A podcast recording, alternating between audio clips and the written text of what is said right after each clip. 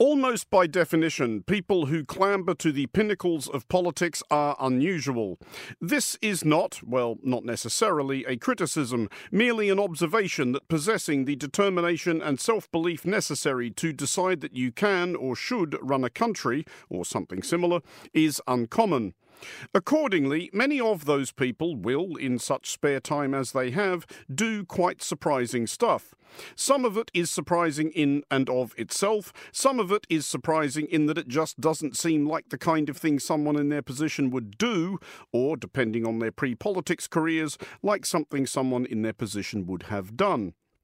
In this special episode of The Foreign Desk, we'll meet a finance minister who plays chess, a foreign minister who played basketball, and a diplomat who wrote a bestseller. Does an unusual background make someone a better leader? Does success in other fields open more doors in politics? And why do dictators write such boring books? This is The Foreign Desk. Promoting India's soft power is very much a part of a diplomat's armory these days. And Indian writing in English has become so popular across the world, ever since Salman Rushdie and Vikram Seth burst on the scene. For my book to also be seen as a part of their genre, and for that film in particular to open up so many doors for Indian talent in Hollywood, I think has been very, very gratifying. For me, being not just a woman, Minister of Finance from Latvia, but being a chess grandmaster, I think was easier than without this title, because people have good impression about chess players. Being a chess player means that you are a smart person. Yeah? So at least this is the general presumption. In sports, actually, you learn to win, and more important, you learn to lose. Sport develops actually work habits, work ethics. You learn that the effort actually you invest is returned also, and that it pays off. The habits you acquire in sports and the character you build are very important for any job you do later. You're listening to The Foreign Desk. I'm Andrew Muller, and joining me first of all from New Delhi is Vikas Swarup, an Indian diplomat who formerly served as a secretary at India's Ministry of External Affairs and as High Commissioner of India in Canada. Vikas Swarup is also the author of 3 novels, most notably the international bestseller Q&A, which was adapted into the Academy Award-winning film Slumdog Millionaire. Vikas, first of all, before we get to the author part, let's talk about the diplomat part. What were some of the highlights of your career postings? Well, as you know, a diplomat is pretty much similar to what Monocle does. You keep an eye and ear on the world, and that's what diplomats do as well.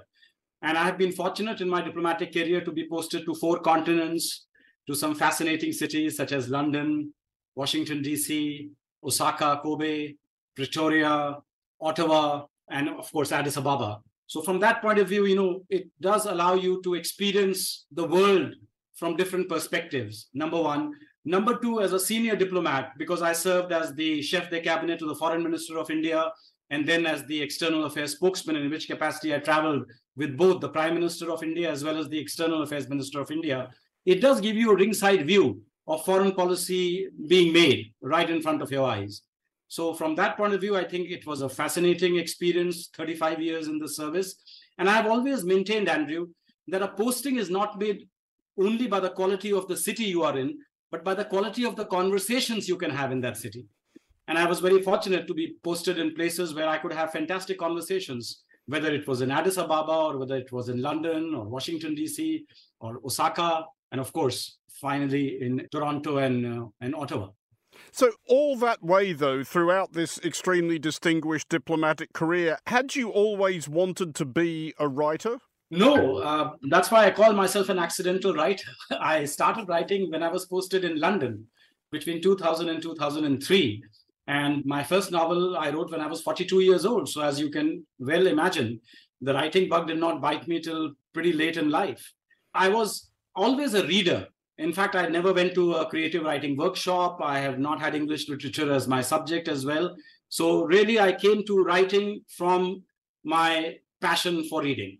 And it was the 35 years of reading that I did that enabled me to write my first novel, Q&A, which became, as you know, Slumdog Millionaire. So when did the writing for Q&A get done? Was it just, as and when you found the time, or did you make time to work on it? So basically, the writing happened when I was posted in London, as I told you, between 2000 and 2003. And there were two inspirations. One, of course, was the fact of living in London itself, which is such a hub for the world of English language publishing, with all the publishers, all the agents based there.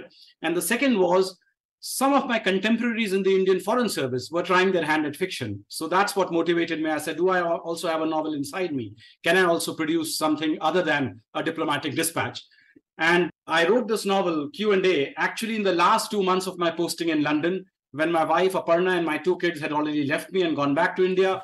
I was supposed to follow them after 2 months because the Prime Minister of India, Mr. Atal Bihari Vajpayee, at that time, decided to visit London in September.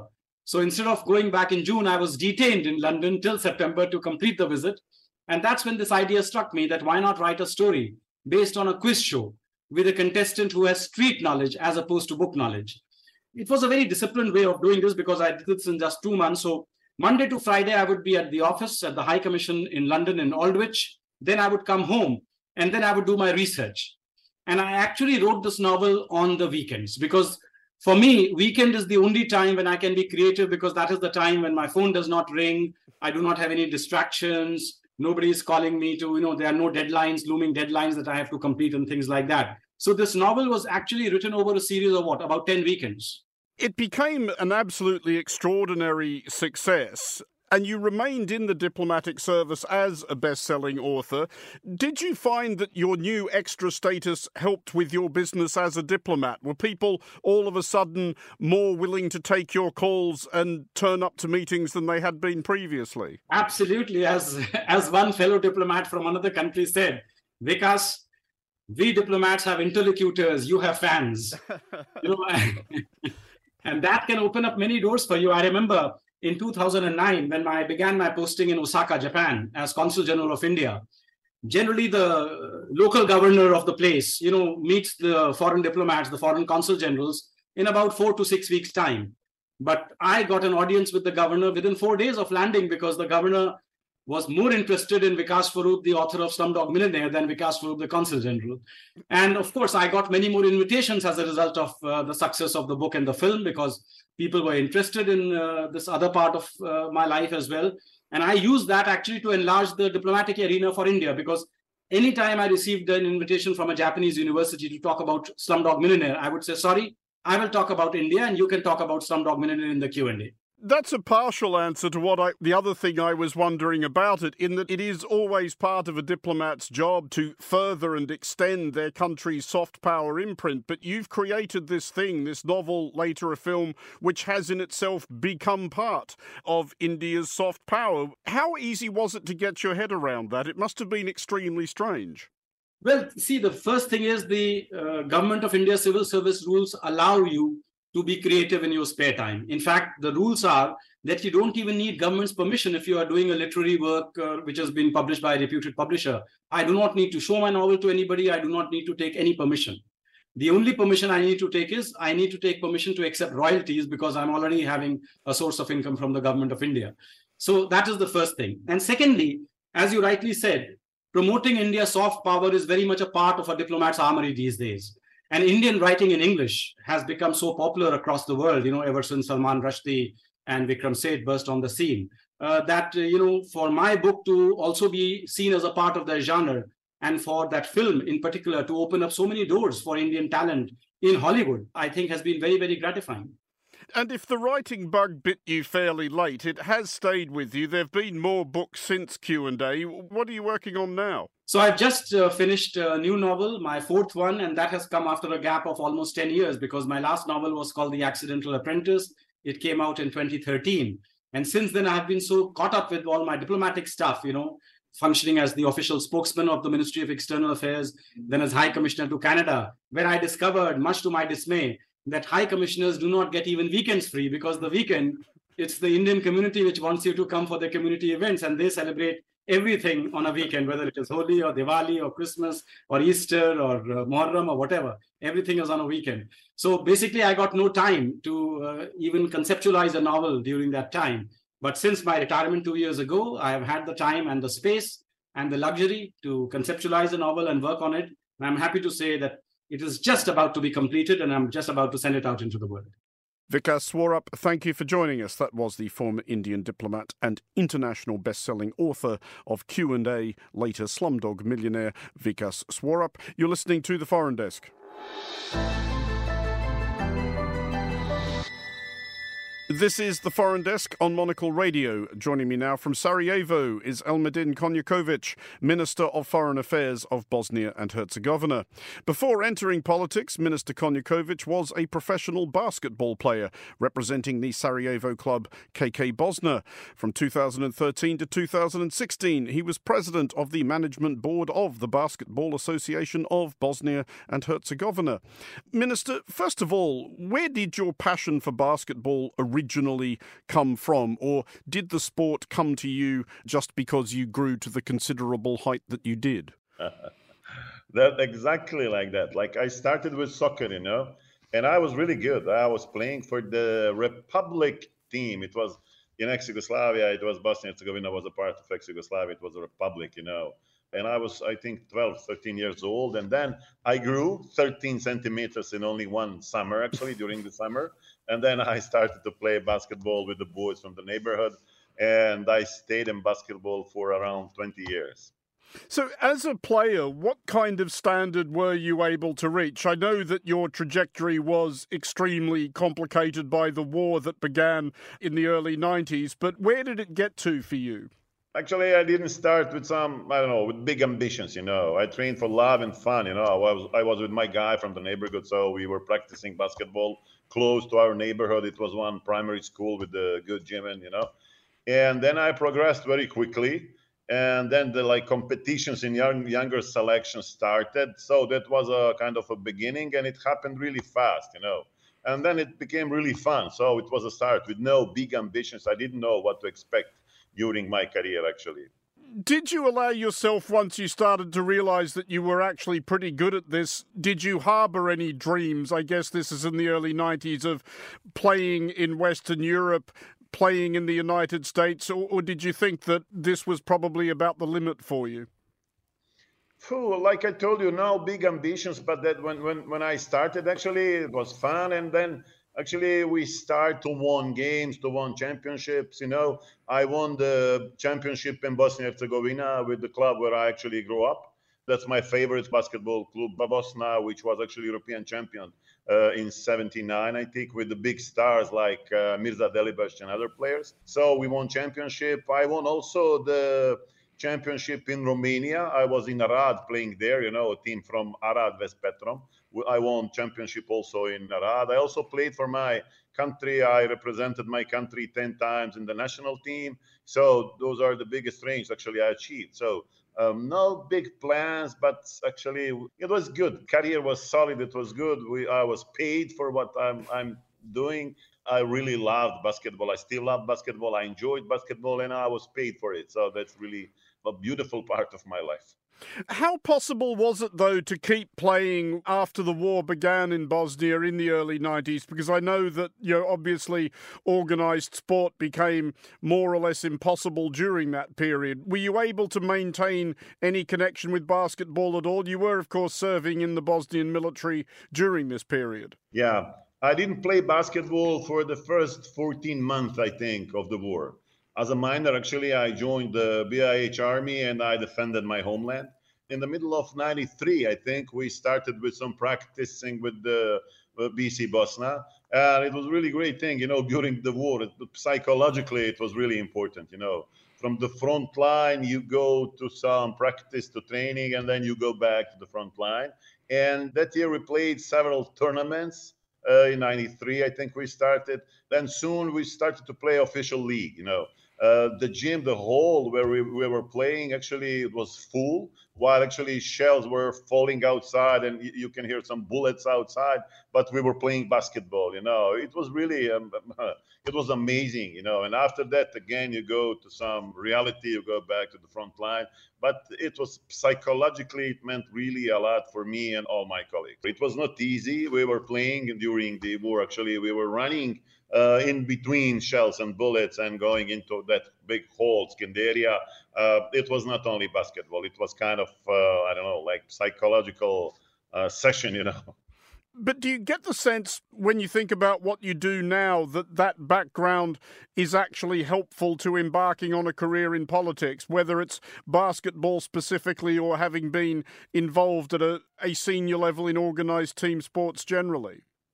Oh, yes, of course. You know, in sports, actually, you learn to win, and more important, you learn to lose. You know, sport develops actually work habits, work ethics. Also, like in sport, you learn that the effort actually you invest is returned also, you know, and that it pays off. You know, the habits you acquire in sports and the character also, especially character you build, are very important for any job you do later. You know, I think that's even more important than my official education, than my master degree. You know, I think the sport helps me a lot. Well, just finally then, and we have touched on this subject briefly before, there is at least one other high profile, in both senses of the word, former basketballer turned politician in the Balkans, Eddie Rama, the Prime Minister of Albania. Have you as yet challenged him to go one-on-one? No, I met him a few months ago. I think he was officially visiting Bosnia and Herzegovina. He's a really great guy. You can see also in his character, you can see some sports moves and sports decisions. You know, he's brave. He's like making decisions. He's creating, and like, you know, you can recognize people from sport. They are really active. You can recognize their energy also. I didn't actually call him to play one-on-one. Maybe I will, you know. There are also a few leaders here in the Balkan region. I think Vucic was also shortly playing basketball. Dodik here in Bosnia and Herzegovina also. But I can say I think I'm better than all of them. You know? So maybe I will try to call. We invite them to play one-on-one. I was going to ask you the follow-up and who would win question, but you've answered that like a professional athlete. But I do want to pick up on that thing you were just saying about the sports person turned politician. Do you think there's something to that, that they tend to react faster, perhaps more creatively, because that's what they were schooled in? I'm 100% sure that is like a kind of sports character, you know. It is, of course, we have our mistakes. Maybe we didn't develop some other skills, you know, but that kind of character is really helping, you know, it's really helpful. Like making decisions is much better, even if they're wrong, than not to have them, you know. So I love people. They have energy. They are brave to decide. They're making decisions, you know. And I think from sports, they're almost all of them, that they are almost the same, you know. We have other differences, but that's really important. And, of course, the one thing you can't do on a basketball court is stand still. No. It's much easier to play than to watch, you know. When I was general manager, they knew I'm going all around the basketball court yelling on judges, you know, asking, like, no, it was foul, not foul. I was excluded a few times from the games. I was also punished with some fines, you know. I paid a lot of money because I was too aggressive. You know, it's not easy to see, especially when you love your team, when you enjoy basketball. You know, I loved my team, Bosnia. I still love the team. I love my national team, of course. When I'm watching the game today, it's not easy. You know, if it's tight, if the result is not so good, I go to see some movie and then I'm back to see if anything changed. You know, it's not easy, you know. That was Elmedin Konjaković, Minister of Foreign Affairs of Bosnia-Herzegovina.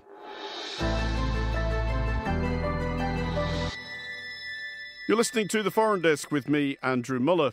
There are few more commonly deployed metaphors for politics than chess, and understandably so. Succeeding at either requires guile, patience, cunning, and an ability to set and avoid traps.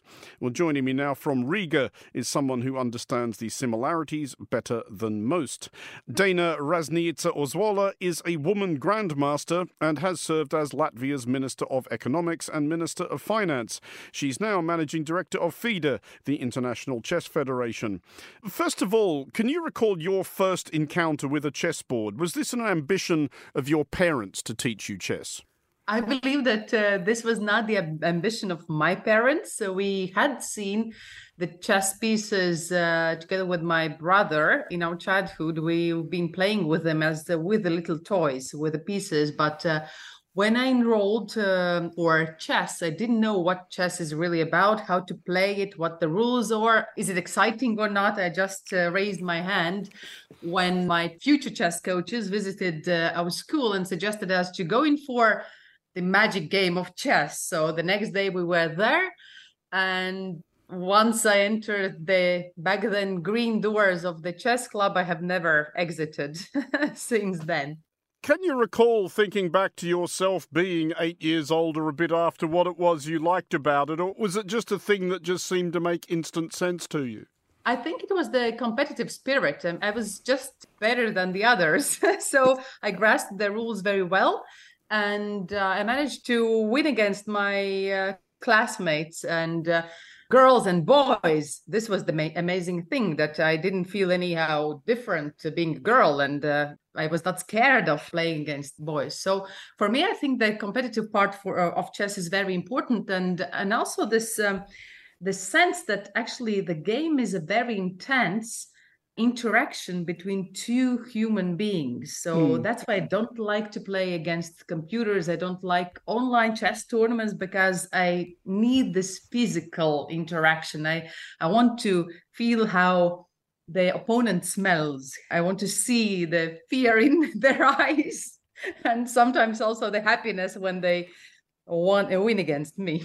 That does presage a lot of the questions which I know arise frequently about the overlap between politics and chess, and we will get to those. But before I do, I did want to ask, as you were learning the game and as you were progressing, because this is something I'm always interested in asking people who have succeeded in a field in which there are objective measures of success. Can you recall a moment at which you realised, hang on, I might not actually just be good enough to beat my classmates and beat the people at the chess club. I might actually be really properly good at this? I don't recall a special moment of that. I think it was so natural, because I was going in for chess 6 days a week, 4, 5, sometimes even more hours per day. So somehow also the success and was coming naturally, and I was progressing gradually. I do recall though those moments when I felt that I've been stagnating. So you do everything right. You are working a lot. You are investing your energy, time, love, whatever you have. But then you have these flat moments. I mean, in sports, that's, I think, the most difficult part. It's the same as in life. It doesn't progress evenly, only upwards. You have the upsides and downsides. You have the failures, which you have to overcome. But I think the most difficult thing is these flat lines, when you are doing everything right, and then you don't get out of it. You feel stuck. Is there, though, a particular moment that you think of as your peak as a chess player? It's already quite a while ago. My most productive years were when I was 17, 18, 19 years old, when I became twice the European Youth Champion, when I was working a lot, when I was playing actively, and when I was actually thinking of a professional chess career. But then I decided that no, that might not be the way. I was interested in too many other things in my life, and I know that Kaisa, chess goddess, she's a very jealous lady. If you don't devote yourself fully to her, she will punish you. So that was probably the most difficult decision in my life after the secondary school, when I entered university, that I chose not to become the world chess champion, because you cannot do other things. And by the way, also win the world chess. It is obviously a massively overused metaphor for politics, which is where you ended up going. The idea of politics as a chess match, or the realm of politics as a chess board. You would know better than most people whether there is anything to that. Is there anything you learn from being a really good chess player that is actually useful to you as a politician? Perhaps that sense of intense competition with a rival that you were talking about earlier? Many things, actually. Being able to see the whole board, being able to calculate at least several moves ahead, being able to understand what are the cause and consequences, that every move of yours does have consequences, being able not to procrastinate, because time matters in a chess game, but even more so in the politics. I mean, your position in politics is so unstable, and if you are given the mandate and time, you need to deliver. Otherwise, it will be too late. One day you are minister, and the second day you are in the opposition or on the street, possibly. But I think the most valuable thing that I've learned from chess and that has helped me in politics a lot is remembering that you are not the only one at the game. You can have your best intentions, your plans, your calculations, your strategies, but there is somebody else out there with their plans, with their ideas and motivations, and you have to count with those.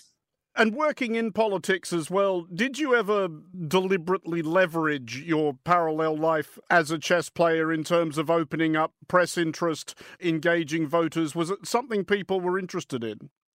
Yes, I think the dual use of me has always been an advantage of mine. And actually chess, for me, being a woman in politics, which is still the men's world, has helped me a lot in image creation. Especially, I remember, you know, when I was a minister of finance, quite often you would see that the ministers of finance are the typical alpha men. Yes, so to enter this world, for me, being not just a woman minister of finance from Latvia, but being a chess grandmaster, I think was easier than without this title, because people have good impression about chess players. Being a chess player means that you are a smart person. Yeah? So at least this is the presumption of the general presumption. So yes, I've made use of being a chess player in my political career, but I believe for the benefit of the goal and the work. Dana Reizniece-Ozola, thank you very much for joining us here on The Foreign Desk.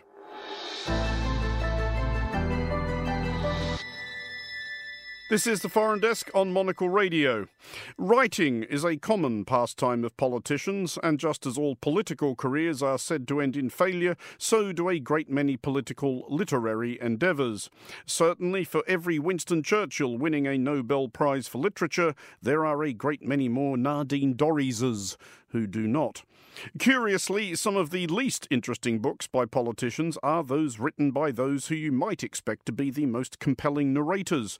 Well, joining me from Austin is Daniel Calder, author of Dictator Literature, a history of despots through their writing. Daniel, first of all, is there an easy way to sum up what one learns about the tyrant by ploughing through everything they've written? Yeah, so I think there's maybe a couple of reasons, and certainly for some of them it's very appealing to vanity, and I think many dictators, if not all dictators, are extremely vain. But on a more, like, I think, fundamental level, I think if you set yourself up as a dictator, then you're proclaiming yourself an authority on all things. You know, you're not elected, you're not voted in. Also, you're maybe come to power through revolution, so unlike, say, like a king who can say, well, God put me there. Who put you there? Why are you there? What gives you the right to kind of like make all the decisions? And so I think the dictator books are often a very important part of their personality cults, because they have to establish themselves as super geniuses. And so the books are evidence that this is a super genius. Like, look at my shelves. Like, there's like 25 volumes of my thoughts. I'm a genius. Listen to me. So I think that's part of it. And I should say, too, it's like it's not necessarily that they start writing once they become dictators. Very often they've been writing for years and years and years. Like, you know, Lenin was only in power for a couple of years, but he spent a good 20, 30 years writing. And so they come to power and they already have this bibliography behind them. And so some of them have this ready-made bibliography. And then others, it might be like a collection of their speeches. And there's a kind of difference between these ready-made biographies, which are before they're in power, and the kind of just stultifying lists of what they said at the opening of a combine harvester factory type thing. And then there's maybe another category of book, which is, you know, some of them actually have something to say, you know, some of them have some form of personal expression. And maybe the most striking version of that is that Saddam Hussein, you know, he had a bibliography of speeches and this and that and theoretical writings, like that was very normal, like relative to other dictators, nothing innovative. But then towards the end of his regime, he started writing novels. And I think he wrote this novel called Zabiba and the King, which was a kind of romance novel about this king who falls in love with this girl that he sees in the street. And that one, I think there is a personal component, you know, like Saddam is an author, he's a novelist, like other novelists. And it's not the same as collections of speeches or theoretical works. I do have myself a box set of Saddam Hussein's non-fiction, which I bought in Baghdad in, I think, about 2001. And it fits in with the paradox that your book examines, which is that for all that these works are composed by these extraordinary historical figures, these fascinating apparitions, you know, Gaddafi, Khomeini, Franco, Mussolini, Hitler, Stalin, Niazov, Castro, the books themselves are mostly really heart-stoppingly tedious. Why do you think that is? Well, a lot of them aren't written by the dictator. So I think like those speeches are kind of like addresses to the Congress, the party Congress and stuff. Especially once the dictator's in power, well, everything has to be going okay. You know, so it's not like Saddam's going to stand up at the party Congress or Stalin's going to stand up at the party Congress and go, you know, it's things aren't looking too good. So everything's always great. And if you think about the essence of any story, there has to be some sort of conflict or something at risk. And in these regimes, at least officially, like everything is fine. And so this is the very essence of dullness, of tedium, and of lies, you know? And so they're just like giant confections of lies that are very repetitive and very monotonous. And so they become extremely dull. Were any of the books you encountered actually objectively enjoyable? Enjoyable is an interesting word to use there. What happens is when you read a lot of these books, your scale of judgment starts to change, right? So you read the first one, you go, oh, man, that's atrocious. Like, you're maybe comparing it to an Elmore Leonard novel or something, or whatever you just read last. You know, that's really bad. But then once you've read enough of them, you start comparing them to each other, which is, you know, really the essence of criticism, right? You don't compare T.S. Eliot to Jeffrey Archer. You compare T.S. Eliot to Ezra Pound and so on and so forth and other, you know, 20th century poets. And so out of that, like, vast monolithic corpus of extremely bland text, which is just never says anything or just full of lies, every now and again you start looking for someone who's actually saying something. Saddam Hussein, for example, that Zabiba and the King, I don't know if I say it's enjoyable because it's a bad novel, right? It's not good. But as you read it, there are bits in it that are like weird. And you go, that's interesting. And then you're playing a sort of game, like, where is Saddam in here? What is he trying to say? But probably the best one that causes the least pain would be Mussolini. And I would say, and there's a very good reason for this, was Mussolini was a professional journalist, a very successful journalist, very successful editor, and he knew what the public liked. And so he'd written a serial novel before he was a dictator that was very popular, but it's kind of like pulp. But he did write a war diary, maybe 1915, 1916. So in World War One, Mussolini signed up. And this was when he was changing from being a kind of socialist to being a nationalist. Very interesting because, first of all, it's short. It's about 150 pages. So thank you, Mussolini. He goes in there with this persona, like, I am the mighty Italian warrior. You know, I am going to go to war. This is going to be amazing. I love war. Listen to the bombs. It's amazing. And it is not amazing. It's actually awful. And you get stuck in the trench and you can feel his disillusionment. And there's a particular scene that I think I write about in my book where he describes, I think he just sees a corpse in no man's land and he watches this corpse over a couple of days, just neglected with, like, I mean, it's not too graphic. But there's something like just so personal and human about that and his connection with this dead soldier that you go, wow. I mean, you know, it might not be as good as, you know, All Quiet on the Western Front, but that is an interesting book. At the other end of the spectrum, though, finally and just briefly, even by the standards of this misbegotten genre, was there one in particular that just struck you as outstandingly terrible? Yeah, I mean, for sure. I mean, it's Mein Kampf. I mean, there's just awful. Mein Kampf is everything everybody told you it was. Because we often like to say, oh, this dictator's a bad guy, he's terrible. And they are, they're bad guys. But it's obviously just full of venom, page after page of hatred. But it's also just really badly written, incredibly amateurish, super monotonous, and just grim. And it just goes on and on and on. And you just, I mean, even Hitler said it wasn't very, well, he didn't outright say it wasn't very good. But he did say, he did regret that he wrote it later. I think he said, I am not a writer. He was an orator. And in fact, if you read the second part of Mein Kampf, there's a bit when he goes off on how writing isn't that good, really. It's the ability to speak is what counts. And so he's sort of making a kind of apology for how bad this book is. Daniel Calder, thank you for joining us. Daniel's book, Dictator Literature, A History of Despots Through Their Writing, is available now in hardcover and paperback. That's it for this episode of The Foreign Desk. We'll be back next week, and look out for The Foreign Desk Explainer, available every Wednesday. The Foreign Desk was produced by Emma Searle and Christy O'Grady. Christy also produces The Foreign Desk Explainer. To contact The Foreign Desk team, you can email Emma at es@monocle.com. And don't forget to subscribe to Monocle Magazine and to our free daily email bulletins by heading to our website at monocle.com. From me, Andrew Muller, thank you very much for listening. Until next time, goodbye.